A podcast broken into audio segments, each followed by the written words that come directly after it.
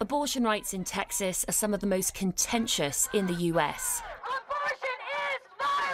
Even before Roe v. Wade was overturned, most procedures after six weeks were banned, with no exceptions for rape or incest. And it was a Texas federal judge who recently tried to suspend the use of a popular abortion drug, not just in the Lone Star State, but across the country. An intervention by the Biden administration means currently the drug is still largely available, but the legal row has now reached the highest court in the US, with a decision on its use expected tomorrow. It's infuriating, it's confusing. Uh, it's uh, uh, fearful. People are fearful right now about um, what they're doing, what they're having to do in order to get basic health care. Mifepristone is one of the main abortion drugs in the US and can be used during the first 10 weeks of pregnancy. Campaigners who offer advice about abortion pills say the drugs are essential for women living in states where the provision of abortion care is banned, but where self managed abortions are not technically illegal. They are pills that are mailed directly to their homes, and people are using them to have a medically safe, self managed abortion in the privacy of their own home or space. So it is a lifeline.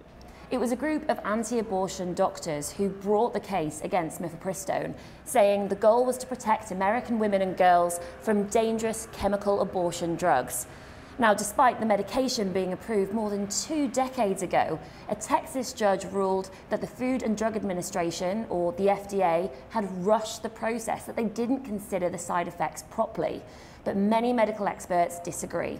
So we have decades of safety data on this medication. It is safe to use for for nearly everyone. Um, it's the preferred choice for many pregnant patients who are hoping to end their pregnancy. It's used for miscarriage management as well.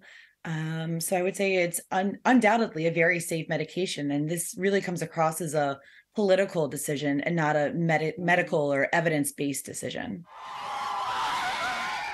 This comes nearly a year since the Roe v. Wade ruling, which guaranteed women the right to an abortion, was overturned, and individual states have the power to decide. Currently, most abortions are banned in 13 states, including Texas. Florida was once a destination for those seeking the procedure in the South, but now a six week ban is expected to be brought in, with victims of rape and incest required to provide proof. These are unborn babies that have heartbeat, they can feel pain, they can suck their thumb.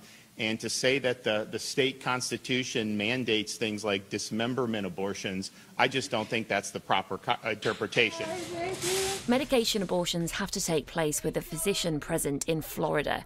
If the Supreme Court decides to allow restrictions on mifepristone, Dr. Rapkin says it will have a profound effect on services. We will have to cease um, providing medication abortions altogether, at least for a while while we completely restructure our processes.